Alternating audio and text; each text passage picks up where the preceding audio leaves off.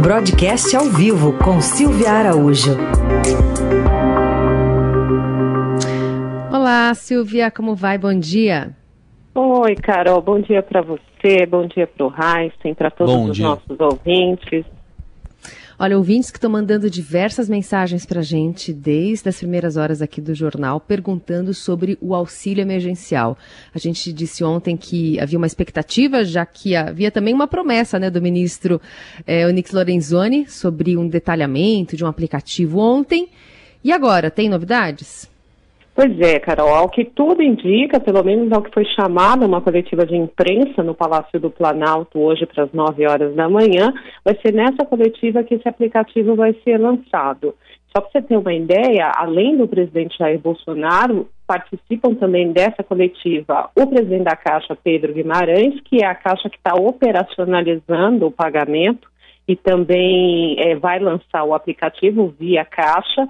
Vai participar também o ministro da Economia, Paulo Guedes, o Onyx Lorenzoni, que é do Ministério da Cidadania, que está totalmente envolvido com, com o pagamento deste auxílio emergencial, e também o presidente da Dataprev, que é o Gustavo Canuto. Ou seja, todas essas pessoas que estão envolvidas é, nesse projeto, nesse programa de pagamento do auxílio emergencial de 600 reais, para as pessoas de baixa renda, né? Então, a primeira, os primeiros pagamentos desse auxílio emergencial já está previsto para começar hoje. Então, hoje os autônomos, isso segundo o ministro Onix Lorenzoni. Ontem ele disse que hoje já começam a ser feitos os primeiros pagamentos, né?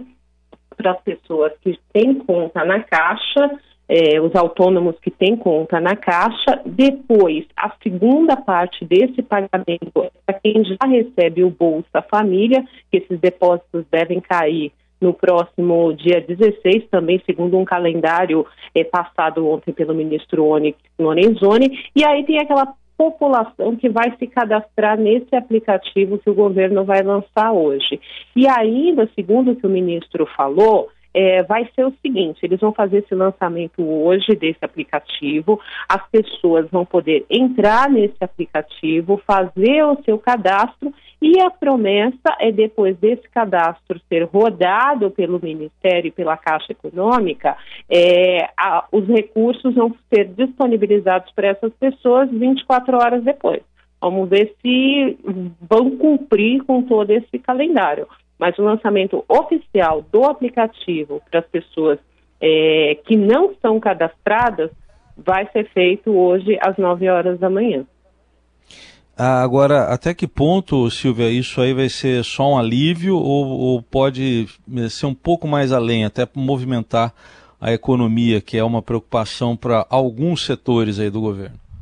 É, principalmente para os setores ali mais próximos desse, desses 600 reais e dessas pessoas, que é justamente o consumo, né, Heisen? Então, o governo está acreditando que com esses 600 reais as pessoas vão acabar consumindo um pouco mais.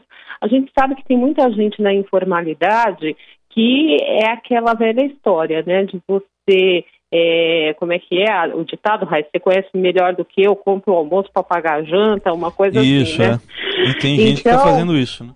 Então, então as pessoas trabalham com os recursos do dia, elas dependem do que elas giram no dia para poder ali juntar o seu dinheiro, pagar as suas contas e mesmo assim acaba movimentando a economia com essa, com esse emprego informal, que é dali que elas tiram o seu sustento.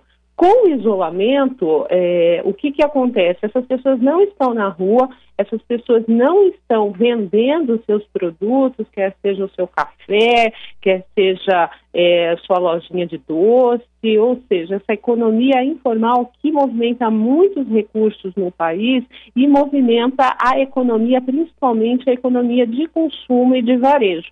Então, o governo está acreditando que, a partir do momento que as pessoas vão receber esses 600 reais, elas vão utilizar esses 600 reais para o seu sustento. E utilizando para o seu sustento, boa parte desses recursos vai para supermercado, uma lojinha da esquina, enfim, vai é, girar um pouco mais o consumo e esses recursos acabam chegando também é, para essas empresas, né, que precisam movimentar seus caixas e manter também os seus funcionários. Uhum. Outra questão envolve crédito na praça. Queria saber qual que deve ser o plano B do governo depois de ter liberado já dinheiro para o Banco Central, mas os bancos não estão oferecendo esse crédito para quem está precisando. Pois é, Carol, o que está acontecendo? O Banco Central está trabalhando aí para tentar fazer com que esse dinheiro chegue na ponta. A gente tem que lembrar que em outros momentos de crise no país, a receita foi a mesma foi o Banco Central liberar, por exemplo, depósitos compulsórios, que é aquele dinheiro que o, os bancos recolhem sem remuneração para deixar no Banco Central. É uma equação meio complicadinha, mas a grosso modo, para equilibrar o dinheiro no sistema financeiro, não pode ficar sobrando dinheiro é, que os bancos não emprestam, esse dinheiro não pode ficar sobrando no sistema senão você tem aí um desequilíbrio nas taxas de juros.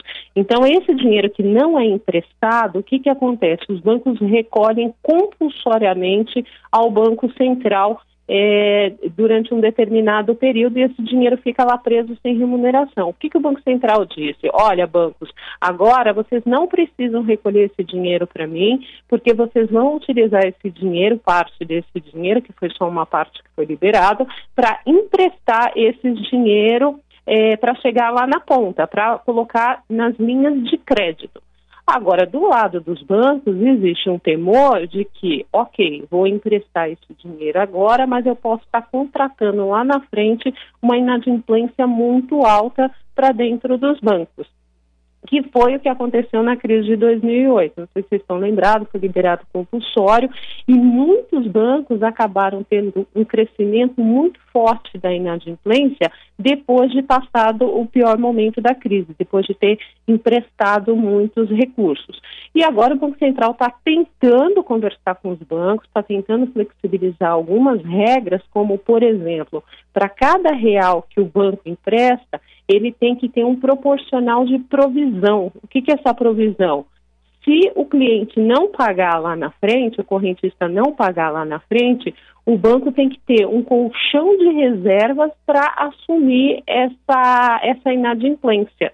Então, é, a conta no banco vai começar a ficar muito alta, porque além de emprestar o dinheiro, o equivalente ele vai ter que ter em provisão, ou parte do equivalente em provisão, que tem uma continha chamada lá que é devedores duvidosos, porque o banco, quando empresta o dinheiro, ele sabe que uma pequena parcela ali, dentro do, do dos clientes dele vai ter problema de pagamento. E é nessa provisão que eles estão bastante preocupados em aumentar é, os calotes lá na frente e essa provisão não fazer é, frente aos calotes que certamente virão depois de passar da crise. Isso é contratado, acontece sempre que tem esse tipo de liberação é, de recursos para empréstimos lá na ponta. Até porque a gente tem que pensar, né, gente, que as pessoas estão sem emprego. Então a pessoa vai contratar o crédito agora e aí ela vai ter que ter um tempo, ela vai ter que arrumar o seu emprego, ou formal ou informal, ter a sua renda para ir começar a pagar os seus empréstimos junto às instituições uhum. financeiras. O Silvia, e a gente teve também a revisão da nota de crédito, ou perspectiva né, da nota de crédito do Brasil por uma agência de classificação de risco, a ASP, né? O é, que, que isso significa aí, considerando a pandemia?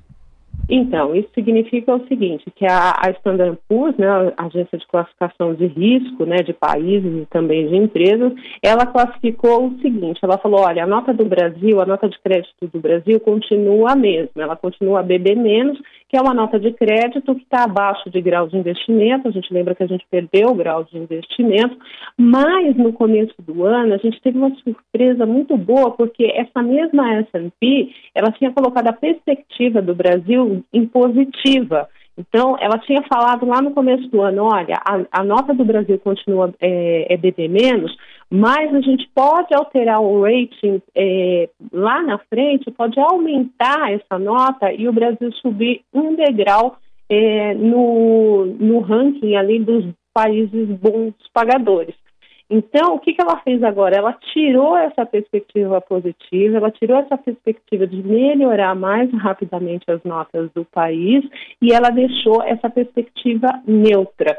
E essa perspectiva neutra significa que ela está preocupada com o crescimento do PIB do país, que ela está preocupada também com essas, é, essas divergências entre o executivo e o legislativo. Ela deixou isso muito clara no, no, no relatório que se seguiu aí a alteração da perspectiva para o Brasil e principalmente com o crescimento, né, Heisen? Porque é o crescimento do país que vai produzir receitas para que o país consiga fazer frente aos seus déficits.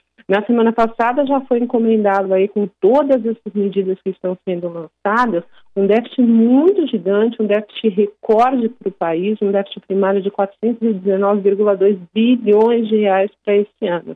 E para fazer frente a esse déficit, para tentar começar a zerar esse déficit lá na frente, é, é preciso se produzir receitas.